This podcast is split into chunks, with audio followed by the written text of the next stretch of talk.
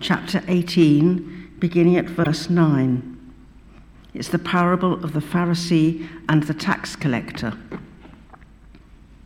To some who were confident of their own righteousness and looked down on everyone else, Jesus told this parable. Two men went up to the temple to pray, one a Pharisee and the other a tax collector.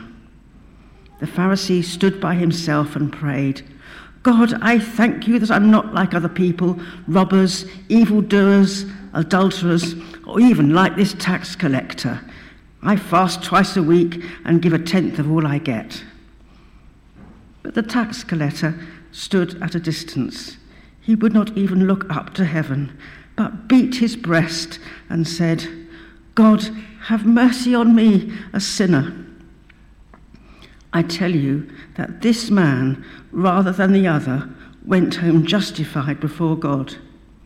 For all those who exalt themselves will be humbled, and those who humble themselves will be exalted.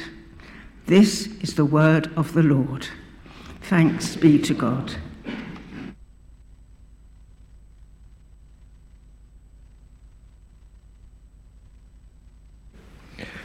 Okay, good morning, everyone. Now I think this is my turn. so, uh, hallelujah. It's so nice and wonderful to be here. I just, when we were praying and worshiping there, I, I just started to think at uh, the time that we came to St. Paul's, August 2019.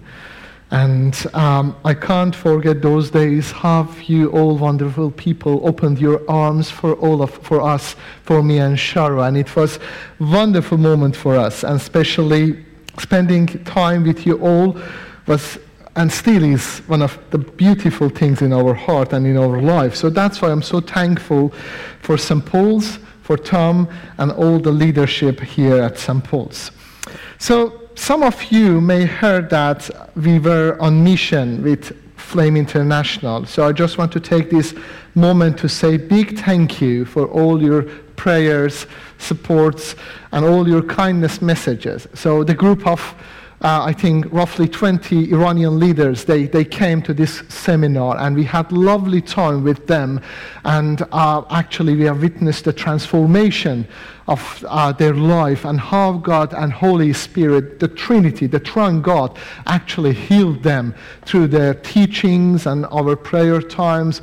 And I'm sure that Jan uh, will uh, share lots of things about this. I don't want to spoil the testimonies and everything, but she will probably and definitely she will talk about this. So I just wanted to say thank you. But I have to admit that I recently had a quite adventure, me and Shara together. Uh, so when we, returned, when we returned from Istanbul to United Kingdom, Gatwick Airport, we noticed that so uh, uh, our, our luggages uh, wanted to extend their vacation in Istanbul.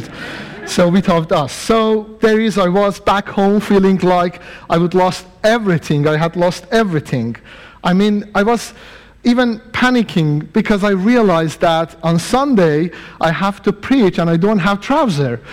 Uh, anyway, uh, before you imagining me preaching in my pajamas, uh, let me clarify that I did have some trousers, but thanks to the irresistible allure of baklava and Turkish food in Turkey, none of them fit anymore. So it's like my trousers went on diet without me. so, but you know what's amazing? Miraculously, when I opened my drawer, I find this trouser. Hallelujah. And it was God's provision for me. So every time He has plans for us. And even for something like cheese, trousers, and biscuits, and food, and those sort of things, God is great and God is good all the time. And I know that uh, you're familiar with that as well. So I want to talk about the parable of tax collector and Pharisee. Uh, so, and I just want to, uh, the sermon is not about my trouser. The sermon is about the parable of Pharisee and tax collector. And, I, and why I think this parable is very important. Um, uh, we have lots of, you heard lots of sermons about different parables, but there is specifically something unique about this parable. And it's not just about our relationship with each other. That's great. But on the other hand, this parable talks about the end time theology, the doctrine of justification, and why this theology, this doctrine is important nowadays for all of us. So, in this way, before, inter- before delving into this parable, I just want to talk with you briefly about the context of this parable. So we, when we hear the story, most of us are used to thinking about Pharisees in a negative way. Even in a popular culture, if the word Pharisees is used, it's always going to be someone who is self-righteous or someone who is hypocritical or whatever. But during the Jesus day, in that time, when people heard a story about Pharisees and tax collectors, they, Im- they immediately would have thought that of that of that of the Pharisee as the good guy and the tax collector was the bad guy. The tax collectors were notorious for working as a Jewish people for the Roman government. They collected taxes from Jewish people and even added extra charges they, they weren't just doing their job as, they, as at the tool of both. They act like extortionists, taking more than they should have. They did everything possible to take advantage of the people, of people. So they were truly considered lowlifes, criminals, and outcasts. In contrast, the Pharisees were like the upstanding citizens of the community. They were the best church members. Or in other way, they were the best synagogue members. They would have been the leaders in the community and also in the everywhere. The Pharisees were the people you and I would want as our neighbors. And they were the moral, clean living, conservatives, godly people of that, of that day. So, my question is this When Jesus tells this story, what is his point? It is shocking story to all those who heard it. So let's try to dig into this parable and uncover what Jesus here is teaching to us. And I want to give you a threefold outline as we try to dig in. So my first point is about Pharisees' boastful prayer. So look first of all at the boastful Pharisees' prayer in verse 10 to 12. So let me read that again. Two men went up into the temple to pray, one a Pharisee and the other a tax collector. The Pharisee standing by himself prayed thus, God, I thank you that I'm not like other men, extortionists, unjust, adulterers, or even like this tax collector. I fast twice a week. I give tithes of all I get. So one of the points is that in, about, the prob- about the problem with his prayer is this prayer is very self-referential and actually even self-righteous. Notice in the, I noticed in his prayer that he used a first-person pronoun, I, five times in just a few sentences. It is very self-referential. God, I thank you that I'm a good person. I thank you that I'm Pharisee. I thank you that I'm citizen. I thank you that I'm not from this part of the city. I'm thank you that I'm this, I'm that. Lots of eyes are there. That's how this man is in his prayer. But he's sincere. And I don't want to miss this. Jesus, Jesus says nothing about this man to indicate here that he is hypocritical. Nothing about his attitude here. There is nothing about this. He is sincere. He is completely agree, and he is so confident that what am I saying and what am I praying is just, and I'm doing all of them. I'm trying to do everything that I'm praying here. It can be very hard for us to understand that, but for him it was so wonderful because he was aware that what he is praying this is why self-righteousness can be subtle. It can be subtle because we can feel like we are good. We are good enough. I personally believe that the Pharisee had beautiful religious feelings when he went to the temple. But the real issue when this man's righteousness is that he based it solely on external factors. As a counselor, if this guy wants to come to me and if he wants to talk, and he, as soon as he starts to talk about his own life, I, I, I can say that you are completely okay. Don't worry, man. You are completely okay. You are doing well. You are a good person. You are fighting. You are a well known citizen. And there is no wrong with you because I can't see the things that God can see. And God sees, God saw his heart. So that's why the problem with this prayer is this it's very self righteous and it's about himself, not God. So here is the Pharisee, but let me continue with my second point the tax collector's plea for mercy. In contrast to this Pharisee, our friend, you have the cry uh, or the plea of tax collector. It's so simple. It's just seven words in English, and I did check last night, six words in Greek. Look at what Jesus says about him in verses 13. But the tax collector, standing far off, would not even lift up his eyes to heaven, but beat his breast, saying, God, be merciful to me, a sinner. He stands far off. Maybe he, he, he is all the way in the outer court of the Gentiles at the temple, but he's certainly not drawing near where to more religious or pious people would be. He would not even lift up his head, his eyes to heaven. The standard posture for prayer at the temple in those days was lifting up our eyes to heaven. The standard expectation was that. But he was so humble. He was grieving. He couldn't do that. And he just said that, God, be merciful to me. I'm a sinner. But he wouldn't do that, as I said. Instead, he bowed over and began beating his chest. Let me tell you about the culture of Middle Eastern people. So that's interesting because for Middle Eastern people, it is a sign of anguish, sorrow, and grief.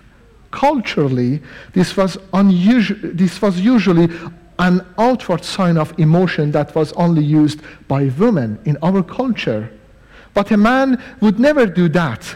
A man would never do this in public because of patriarchal culture. He would never beat his chest, his breast, it was too outward, it was too expressive. But here is the man, and he is beating on his chest because of the anguish that he feels. Then he prayed, then he prays for mercy. And this also is quite interesting because the word that's used here, be merciful to me, a sinner, or have mercy on me, a sinner, that word is not a usual word used for mercy in Greek. Interestingly, it's not the word that's used for example later on this chapter when someone comes to Jesus asking for mercy.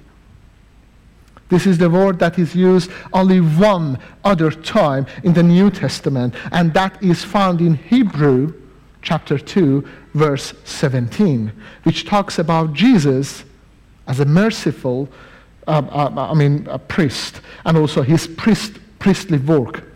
This is what it says. Therefore, Jesus had to be made like his brothers in every respect, so that he might become a merciful and faithful high priest. For what? In the service of God, to make pre- per- pre- propitiation for the sins of people.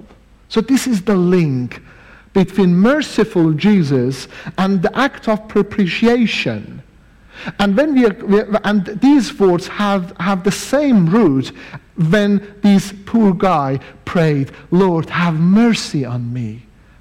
He was just praying. He was not just praying to get mercy from someone. He was just praying in this way that, Lord, I know that I can't do anything for myself. I know that I'm miserable. I'm a bad guy. I did lots of wrong things. I have done lots of wrong things in my life. And I know that I can't do anything for myself. So that's why I want to came. I want to come to you. And I want to ask your healing, your mercy. Oh, merciful Jesus. Oh, merciful God. Heal my wounds. Heal my souls. When this man prays, he, he is not simply praying for mercy, he's praying for mercy through atonement. He's praying, God, atone my sin, atone for my sin, be merciful to me, cover my sins. And he seems to know that he needs to be forgiven, and that the only way, that is the only way he can be forgiven is through the sacrifice of atonement. This is the doctrine of justification. And that's why this parable is really important. Let me share you a story uh, from, I mean, uh, it goes back to 20 years ago when I just started my ministry, when I came to Christ. Uh, so one of my colleagues and my friend, he had vision. And it was our vision to establish a center for drug addicted individuals providing them with free services marked by non-judgment, not judgment and positive regard. In those days, this project was an immense undertake, undertaking. From the outset, the church encountered, encountered numerous challenges, including the lack of trust, lack of support from government side, and even persecution. It was a costly endeavor encompassing expenses such as renting a large building, covering, covering medical treatments, providing food, and maintaining a heating system. The founder of this project, my friend and my pastor, Brother Henry, which he, where he, who died, uh, which he died in Istanbul a couple of years ago, he had battled drug addiction in his youth. So he approached the board with a solution. And he declared, I'm going to knock on every door as my Savior instructs me. And he will provide us with everything we need. So he went to knock all the doors. So for the first one, he went to the Assyrian representative in the Iranian parliament, Assyrian MP. And he shared his testimony with him. And he said that I have this vision and I need your support because without your support, we can't run this center. So the representative, however, expressed disbelieves in miracles and presented a chilling alternative solution. Suddenly he menacingly pointed a gun at my friend and he said, because Iranian MPs, they can have guns. So they pointed, he pointed a gun, pointed a gun to my friend and he said to him, the only way to deal with these rubbish people and their impact on society is to shoot them. One bullet is enough for these people. So Brother Henry said, suddenly I remembered all my memories as a drug addicted person homeless person, disappointed and hopeless. Suddenly I turned to him in tears and I said to him that,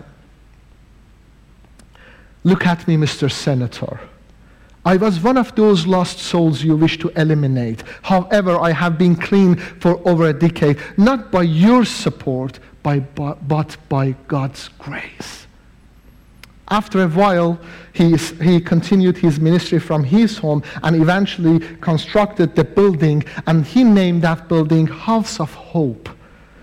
And it was a beautiful picture of Jesus Christ in his office, and with a beautiful uh, coat underneath of that picture. And guess what was that coat? By a bullet, you can't save people, but with just a drop of Jesus' blood, people like us are saved. You can't save people with bullet. You can't save people by force. But you can't save people by, drop of, by a drop of Jesus' blood. And this is the justification. We can't do anything. The only thing we need is to come to, into his presence and praise and repent and says that, God, I need your power. I can't do anything. So my last point is Jesus is about Jesus' shocking point. So let's, let's dwell into the final and perhaps the most astonishing aspect of this parable.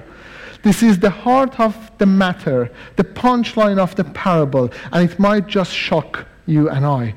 In verse 14, Jesus declares, I tell you, this man, the tax collector, went down to his house justified rather than the other.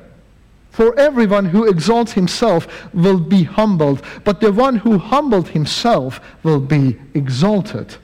This is Jesus' powerful message. It's all about justification and salvation.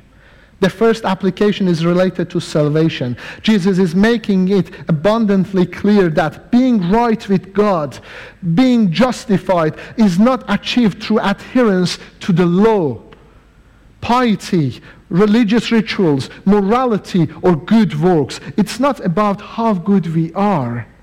This message emphasizes that the only way for us to be saved is through faith in Jesus' sacrificial work on the cross. It's about trusting in Jesus and his finished work with all our hearts. This foundational truth is at the core of Christian belief. The second one is about our life and our relationship. Beyond salvation, Jesus' shocking message applies to our entire Christian life, especially in the realm of servanthood and relationship. Jesus reiterates this principle multiple times in his teachings, emphasizing that everyone who exalts himself will be humbled, but the one who humbled himself will be exalted. In Gospel Matthew chapter 23, verses 11 to 12, you can read that. This grace of humility, which characterizes the repentant sinner who relies on God's mercy for salvation, should naturally extend to our relationship with others. Self righteousness and pride, pride manifest as a contempt for other, leading to lack of humility and disdainful attitudes. This absence of a humble spirit hinders us from serving, showing compassion, and caring for those around us, like drug addicted people, homeless one, and just our neighbors. So let us ask ourselves here at the end, what should this look like in our lives? Do I have the humble heart of a servant? I think it is really interesting in this parable that the way it's worded, Jesus doesn't actually say that say the humble will be exalted. He doesn't use the noun. He doesn't say the humble will be exalted. He says he who humble himself will be exalted. That's the action.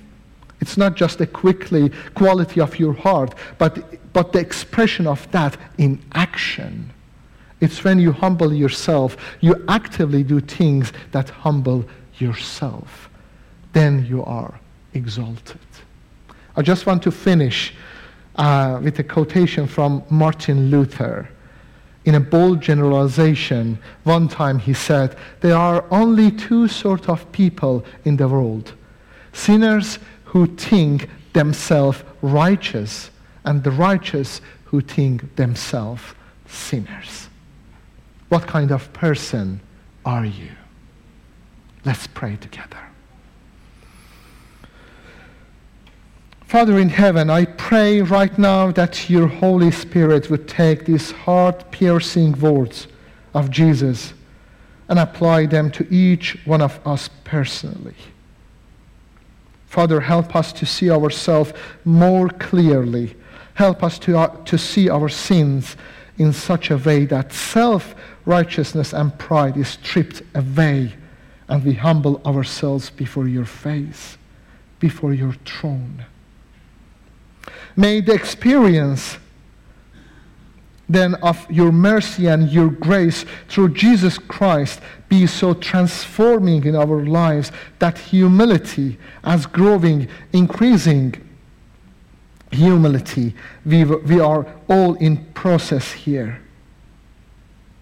But may this growth in humility be the characteristic, dominant note in our lives, in our relationship with one another. We need your grace, and we ask you to give that to us this morning. As we come to this place, may we come with humble hearts, looking away from ourselves to the once and for all finished, finished sacrifice of Jesus Christ. May we draw near to you through faith in his blood, and we may and may we experience your presence. We pray this in Jesus' name. and for his sake. Amen.